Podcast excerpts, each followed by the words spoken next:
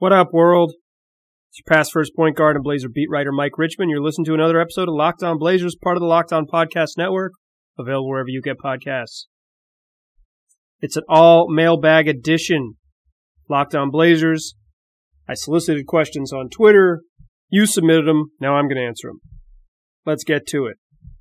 First, a little bit of explanation. I submitted these questions early on Monday morning, giving people about a, basically a full day to ask me questions. Almost everyone asked me questions before the Blazers played the Golden State Warriors on Monday evening in San Francisco, except for my man Sean Potter at Sean L. Potter on Twitter, who came in right after the Blazer game and asked simply, how did the Blazers lose to this Warriors team? Sean, I'm glad you set me up for this one. That's just fantastic work. Great teamwork by you, Sean.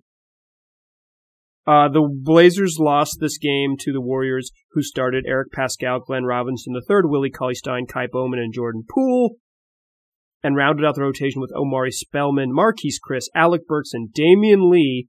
That's a real NBA team that just beat the Blazers uh, because the Blazers didn't play any defense. CJ McCollum went 6 for 16. Hassan Whiteside is allergic to boxing out. And Anthony Tolliver is not good. Also, Rodney Hood played poorly that's about it. Warriors played harder than them basically from the opening tip. Blazers never made the Warriors even a little bit uncomfortable on defense, and Golden State lit them up for 127. The Blazers don't. It's a bad. It's a bad time. Ten minutes after the game ended to hit record on a podcast about the Blazers, but we're doing it anyways. That's how they lost, Sean. We're gonna keep it moving. Next question comes from Paint and PDX at Paint and PDX on Twitter, who asks, with the caveat that it's super, super early to judge, was extending the entire core, Dame CJ Stotts Olshey for so many years premature? I.e., should the Blazers have been more wait and see? Uh, hard to be wait and see on Stotts. He needed the contract. He needed the years in order to come back and do the job. Uh, Olshey was the architect when they made the Western Conference Finals. He was a lock even if they don't extend him, he's he was he was already had multiple seasons on the register. So maybe just giving him the extra years they did, maybe it was you could say it was premature. Sure, Dame was a no brainer. You don't lowball your franchise player. He's one of the ten best players in the league. Uh, the end of that contract is going to be a real bummer for the Blazers, probably giving him $55 million when he's 35 years old. But you just, uh, what are you going to do? You, that you kind of, they were, they just came to a point with the way it all works, he was eligible for the Supermax, and they went ahead and did it. The one that I think they might have been a little early to judge was CJ. I think uh, they didn't need to rush. They could still have given him the exact same contract in a couple seasons. Uh, maybe you do it just for the good juju, so you know that you treat guys well. But for me, the other three, uh, there was no reason to wait and see. You kind of knew what you had. Uh, maybe Neil didn't have a great summer, but he's pretty good at his job. Stotts is one of the best coaches in the league. Dame is one of the best players in the league. CJ would be the one that I'd say there's questions about, but I don't know if it's going to. They might have ended up paying CJ anyways, just because it's easier for a team like the Blazers to pay someone already on the roster than to try to give that money to a free agent. So you might be right, but I don't think it was a drastic mistake. Next question comes from Brendan O'Donnell at Brendan O'Donnell on Twitter. Brendan asks, You mentioned the return of Dante Cunningham. Brendan, thanks for listening to my previous podcast, Life Without Zach Collins. That came out on Monday morning, where I talks about what the Blazers might do without Zach Collins. But Brendan set notes. You mentioned the potential return of Dante Cunningham. What other former Blazers do you think would slot well into this roster both individually and for the team. Uh, Dante Cunningham, in theory, I guess would. He's not much of an upgrade over what they currently have now. Uh, the big ones for me when I think about this, and a couple other people ask similar questions.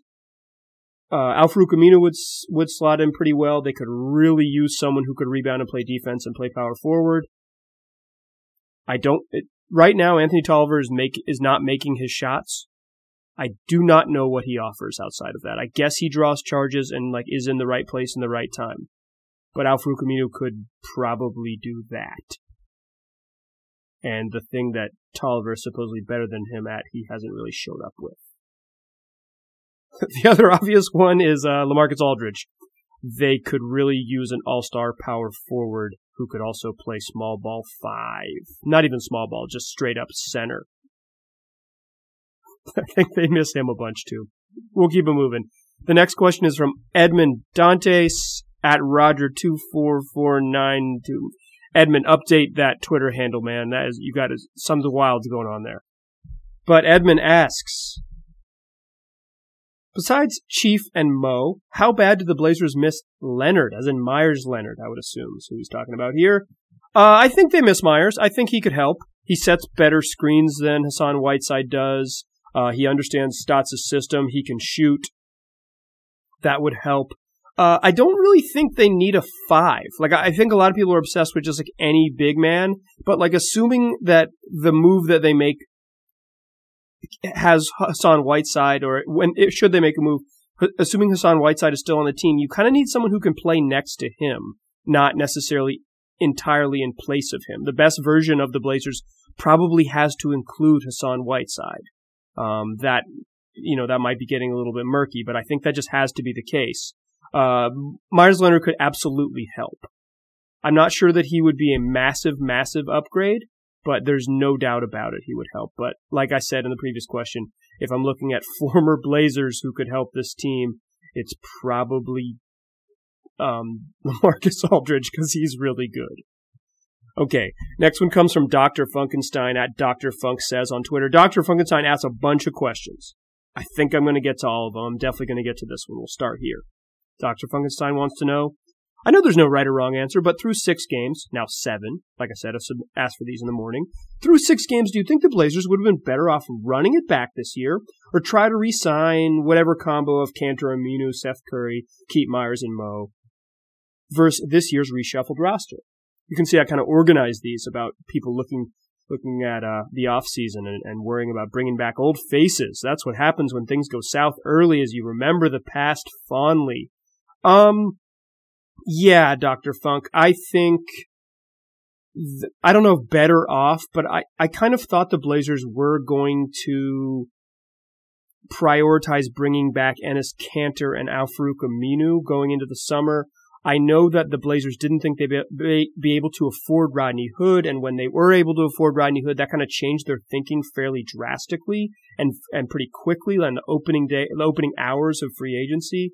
Uh, the way the NBA works, you would assume that they probably knew before, you know, the clock struck 3 p.m. or whatever it is on, on the opening day of free agency. But, but they kind of had to make, make moves quickly because deals happen very fast once that window opens. And when, and when Rodney was able to sign on the dotted line, I think it spelled the end for Aminu, who signed a, you know, nine plus million dollar deal, made about 50% more money than Rodney Hood. Uh, Seth Curry was never coming back. I don't think he really loved um, playing behind Damon CJ. He wanted a place where he could get more shots. Kanter, I guess, wanted a different opportunity. Um, he, you know, he he chose not to to sign here on the to basically take Rodney Hood's money. Uh, would they have been better off keeping Meyers and Mo instead of Hassan Whiteside? Certainly, kind of feels that way right now for for me. Um, they would have still been expiring contracts. I know that a lot of people didn't like Meyers Leonard, and I wasn't one of those people who thought that Meyers Leonard was like really good and underused and, and, and all those things. Um, but for kind of the level of production and defense that Hassan Whiteside gives you, I'm pretty sure Meyers Leonard could have provided something similar, although it would have felt very different. And Mo Harkless is just good. He's just like a good, solid wing. Uh, probably not a elite starter by any means, but a good, solid wing. So yeah, I think maybe they would be a little bit in a little bit better situation now just because they're really, really thin at power forward without Zach Collins, but they wanted to play Collins. They stacked the roster in order to make sure Zach Collins played 30 minutes a night, and they did not really offer him much reasonable backup. They signed 39 year old Pau Gasol. They, they, they reshuffled this team to be a little bit better on offense, knowing probably that it would take a short term step back on defense and hoping that Whiteside could clean up for it. So far, seven games in, Dr. Funk, the defense sucks. And the offense isn't good enough to bail them out. But there's 75 games left, a long way to go. I don't want to be super negative. Right now, the Blazers stink. there's a chance that in the future they won't stink. That's just the nature of the NBA. When we get back, I want to answer your questions about where the Blazers are in the playoff race without Zach Collins, what Portland could do with the 15th roster spot, and potential trades. But before we go there, I want to tell you guys about Manscaped. Manscaped is number one in men's below the belt grooming, and you can get 20% off and free shipping with the code LOCKEDON at manscaped.com. All right, so we talked about all the Blazers from all the players from Blazers past who aren't on the team and maybe could have helped. Now let's talk about the Blazers' future. We're still doing all mailbag everything here. And Lil Billy Hoyle at Jack Heath on Twitter asks, does losing Collins cost the team a top four finish in the West playoffs? Ooh, Lil Billy Hoyle. I think losing Zach Collins as it stands today could potentially cost the Blazers a chance in the playoffs altogether. There are 10 teams in the West who can make the playoffs. 10 might be a little bit generous because I'm going to include the Phoenix Suns who have started hot, 5 and 2 through the first their first 7 games. 10 teams who can make the playoffs in the West. Lakers, Clippers, Nuggets, Rockets, Jazz, Spurs, Mavericks, T-Wolves, Blazers, Suns. That's 10. If the Blazers are a little bit bad, like they look right now, we're not talking about home court advantage. We're talking about scraping to get into that eighth spot because the West is tough. So yeah, I think um, maybe slightly lower your sights. Um, I don't think right now, as currently constructed, without the frontline help that they need, that this team can be talking about home court advantage in the playoffs. They got to get there first. This next one comes from Parshall at Jack Parshall on Twitter, and they ask, have injuries forced the Blazers to use the 15th roster spot? Parshall, I'm going to point you to the episode I posted Monday titled Life After Zach Collins, where I went deep, deep, deep, deep on what the Blazers could do with the 15th roster spot. I spent probably 15 to 20 minutes discussing the sort of what life would be like without Zach Collins and how the Blazers could address their depleted front line. But I think uh, I speculated in that podcast that the Blazers probably would not sign someone off the street, certainly not right away, just because uh, there are really limited options for unemployed NBA players that could help them immediately, and also the tax implications for the team with the largest payroll in the NBA. Uh, Jason Quick of The Athletic reported he didn't exactly cite uh, unnamed sources, but the implication from the tweet was that um, this was informed knowledge. He's someone who knows things was that the Blazers are unlikely to sign someone and use that 15th roster spot for exactly those reasons. Not a lot of help and is expensive.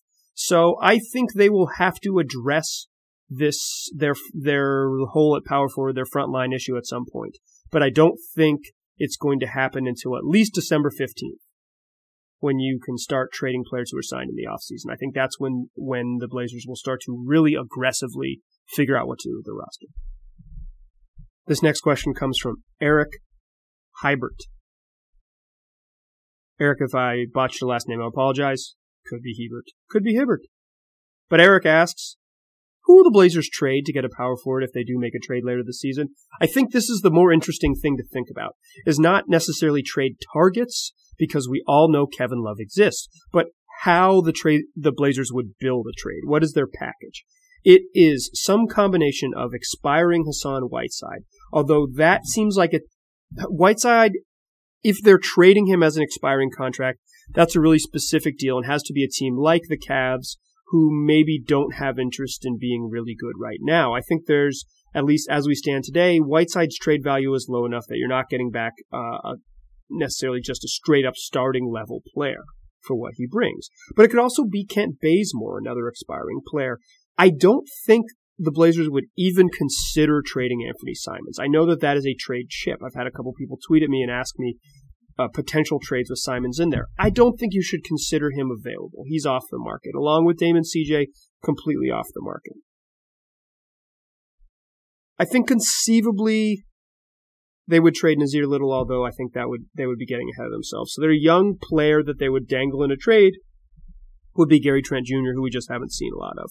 Hard to, for me to imagine the team would trade Zach Collins or that another team would be interested in acquiring him, considering his injury. So it's really just some combination of Kent Bazemore's expiring deal, Rodney Hood's relatively cheap contract and player option, uh, Hassan Whiteside's expiring deal, and then sweetener on the edges and first round picks. So you're talking about a team that would want to take on big expiring money in Kent Bazemore's nearly $20 million salary, Son Whiteside's over $25 million salary, and a couple first round picks that suddenly, instead of looking like they'd be at the very end of the first round, could be in that pick 18 to 20 range. Even lower. So we'll see. I think that, Eric, is what is who or what the Blazers might trade if they're trying to get a power forward. Dr. Funkenstein, back at it. At Dr. Funk asks, what could a trade for Draymond Green look like for the Trailblazers, and would that ultimately be a good idea, taking into account how much they'd likely have to give up? Yeah, I think that's the big question for Draymond Green. What would it look like? It probably looks like sort of Kent Bazemore, multiple first round picks, Gary Trent Jr., and like hopefully not one of the young, what you know, maybe Nassir Little, maybe throw that in there. It kind of depends on what the Warriors want to do if the Warriors just kind of sit this one out, they're going to be really good again next year if they're healthy, just by virtue of Klay Thompson, Draymond Green, and and Steph Curry. Like that trio is going to be very good, and then you sort of add in parts around um, the outside. Obviously, Eric Paschall just had 36 on the Blazers. He's fantastic. Maybe the Blazers trade for him.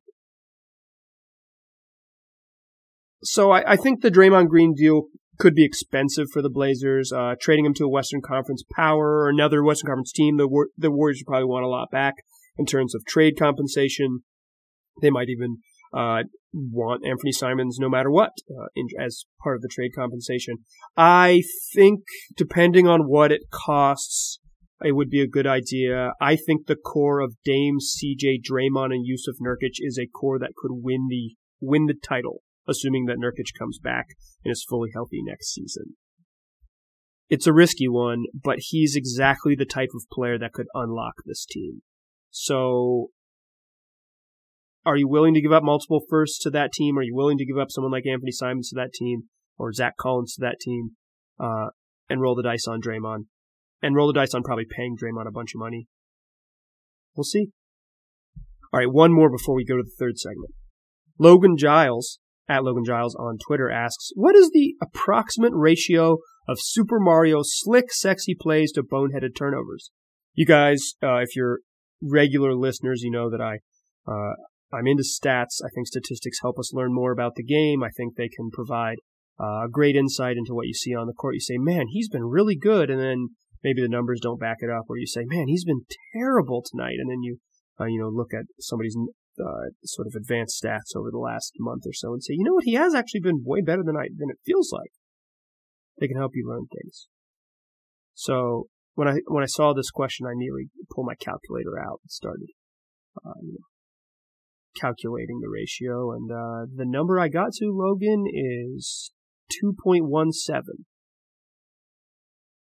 2.17 boneheaded turnovers for every slick, sexy play by Mario Hezonja. That's just math. Numbers don't lie. When we get back in the third segment, I want to answer your questions about Pau Gasol's health. What is the level of concern we should have about the Blazers? Nassir Little, and a couple other odds and ends. Stick with me. All right, still locked on Blazers, still Mike Richman, still pass first point guard. And we're still doing all mailbag everything it's like we do every every week at this time. I ask for questions on Mailbag Monday, post the podcast Tuesday mornings, unless things get in the way. Hopefully, things won't get in the way. We've been pretty consistent with this. We're going to try to stick with it. If you want to get your question answered on the podcast, follow me on Twitter at Mike G. Rich. You can either just shoot me a question anytime during the week or anytime you just have a question on your mind, and I'll answer it on Tuesday's podcast, or I solicit questions on Monday mornings, and you can just wait for that Twitter question then to respond. So let's close out the question, close out the episode with your questions, more of them. And this next one comes from Kevin Joyce at KJ Ironman1 on Twitter. And Kevin Joyce asks, Jason Quick just said Blazers will probably wait for Gasol rather than pick someone else up. I alluded to this exact tweet earlier in the podcast. How long are we looking for Gasol? to get back. How long are we looking for Gasol to get back on the court? Understand that there's no timeline, but where is he now? Uh, I do not travel with the team. I cover the home games. I'm in the locker room around them when they're in Portland, but I'm not on the road. And the honest truth about that is that there you see more on the road. The Blazers' access rules are a little bit different on the road. Um, you just the the traveling press is much smaller, so the um, what you're able to see is just very different. So what I've seen when Pau Gasol is here and warming up for games is him going through kind of light, uh, what I'll call light shooting. Now, I haven't spent a bunch of time around him. I am not sure he's someone who ramps up and gets super sweaty before games. So maybe while I am calling it light shooting, he's just one of those dudes who gets some shots up before the game, gets his heart rate going, and goes back to the locker room and, and is ready to ride. But Jason Quick, who is on the road, wrote a story in The Athletic. This is why you should pay for journalism. You would know this answer without asking me, Kevin. That uh, Powell was ramping up a little bit more in the last road trip. In Oklahoma City, he was running cross court on a drill from three point line to three point line and, and around the arc of the three point line and, and just being a little more active than he had been. Gasol had what he called like a minor setback. He he thought he was closer in training camp. He kind of ramped it up, and, and the foot hurt him more. He wants to come back and stay back. That's one of his big things. He doesn't want to come into the come into the team, get hurt, and then miss some time and, and be in and out of the lineup. He wants to come back and be ready to play for the rest of the season. So I think he's getting closer. But if I had to guess, just based on what I have seen and now what I've read from Jason Quick, I'd say we're still at least a week away from Pau. At least. Minimum minimum November 11th, and likely after that. Look for him around Thanksgiving. Next question comes from JB at Northwest Jeff. Northwest Jeff asks, Am I wrong to be mildly concerned about the 3 and 3 record? If so, at what point in the season does a 500 record concern you? And then, two part question, totally unrelated. Also, who's the greatest pass first point guard in Blazer history? Let's go with that one first, Jeff, because I think your second question is the real meat of this podcast in a way. The greatest pass first point guard in Blazer history, the immediate name that jumped out to me when you asked this question was Rod Strickland. I think Rod Strickland is one of the underrated Blazer point guards. Uh, of all time, he's certainly one of the underrated Blazer point guards. I'm not going to go too far with that. Uh, you know, he averaged in 92 93, seven assists a game, in 93 94, nine assists a game pushed it up to around just on less than 9, 8.8 and 94, 95. And then 95, 96 is last year with the team averaged 9.6 points and 18, 9.6 assists and 18.7 points. Rod Strickland, really good in those sort of middle 90s, uh, bridging the gap years between uh, Terry Porter and, and Arvydas Sabonis, Rasheed Wallace, the, the two glory stages. So I think he was the name that immediately, but immediately jumped out to me as the best pass first point, pass first point guard. He might have scored too much, but he's up there. The other names that come up when I think of the best pass first point guards in Blazer history are Lionel Hollins, depending on um, what position you think he was. He was kind of a two, but he did play a little bit of one. Uh, Dave Twardzik, I think he has to be on there uh, as best pass first point guard. And then, you know, I think Terry Porter scored too much. I think that's. I think he probably was too too offensively gifted to be considered pass first point guard. So I think the lame modern answer is like Steve Blake. Okay, those are your best pass first point guards in Blazer history. My heart said Rod Strickland. So, are but your other question: Are you moderately concerned to be are you right to be moderately concerned about the Blazers' three and three record? They're now three and four with a, ter- a pretty bad loss. I'm not going to say terrible, but a pretty pretty bad loss uh, since you sent this tweet. Um, yes, you're right to be concerned, and and it's not necessarily because of the record. Uh, three and four, they could pretty easily be four and three if uh, Furkan Korkmaz doesn't uh, hit that three at the buzzers. Not particularly good defense, but that's like a 40 percent shot, 60 percent chance roughly he misses it. Uh, if that one rims out, Blazers are four and three. They're they're above 500, and and and uh, and maybe that sort of sticking point hasn't hit yet. But there's reason to be concerned because the Blazers roster has real issues. Um, they haven't gotten consistent play from the wings from Kent Bazemore or Rodney Hood. Hood has looked really good against Philly and then had a really bad night after getting knee to knee contact. Um, he just didn't, he did never got loose for points.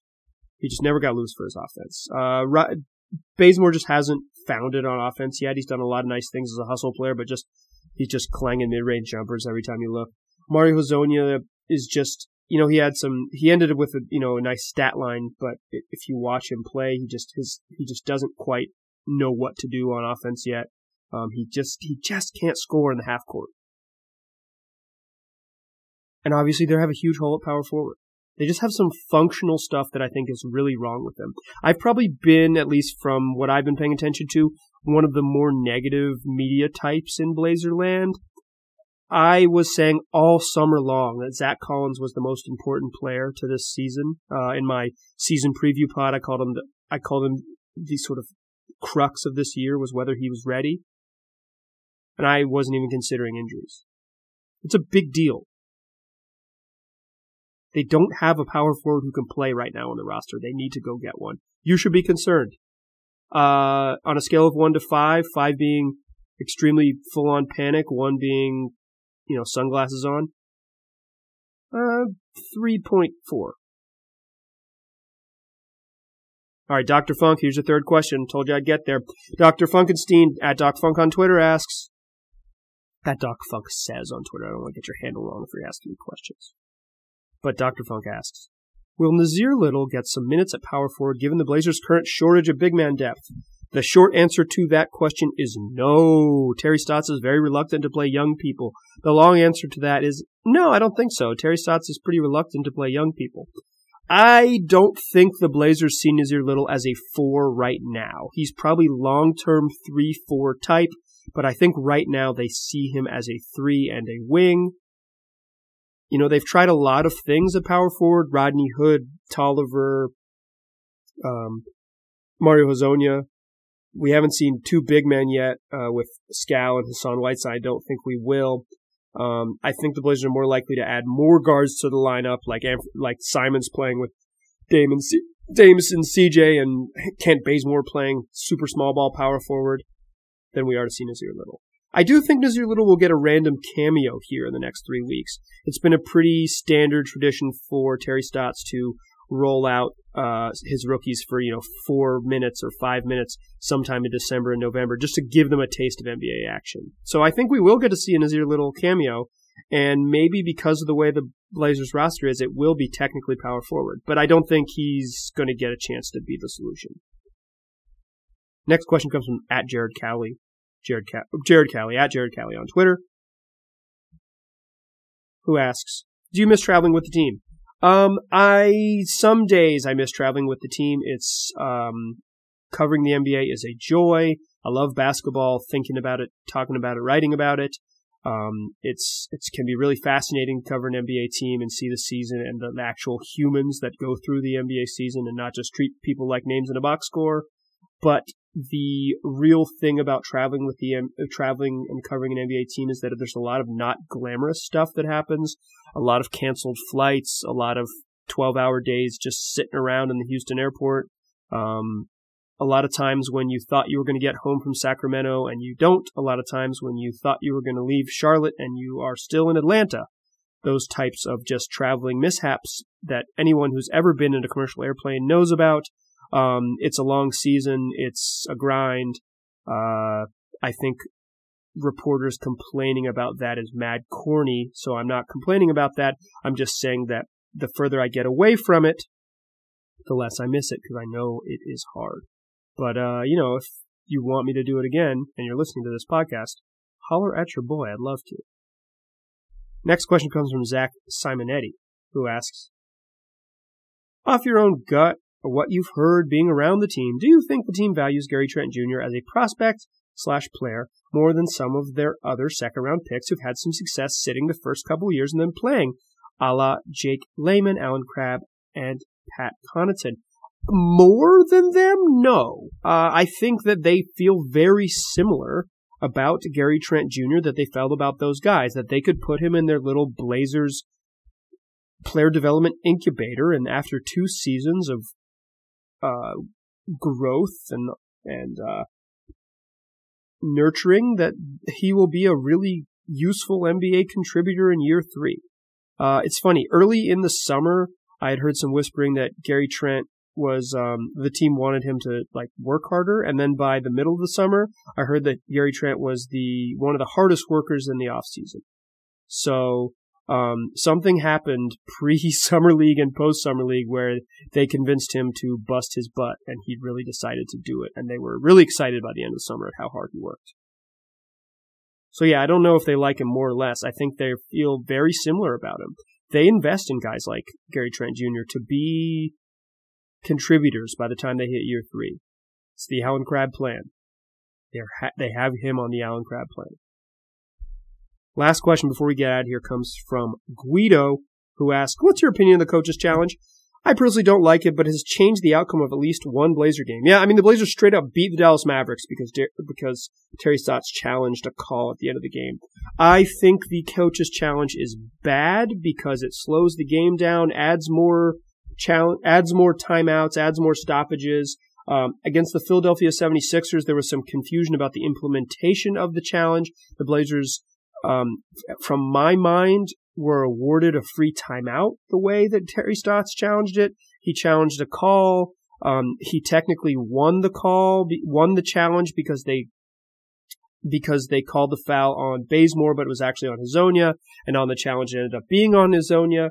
But they announced it over the stadium like it was incorrect challenge, and the call stands. But technically Terry won, so they took away the timeout and they gave it back. It was incredibly confusing. Um, that's not good. That's just not a good thing to happen in the final 90 seconds of a basketball game. Uh, I wasn't listening to the broadcast. I'm sure they were confused or maybe just totally missed it. Either either way, that's that's not good. It's not good to not know how many timeouts you have in a, in a one possession game. Also, I just think more replays is bad. I think if you get the challenge right, not keeping the challenge is stupid.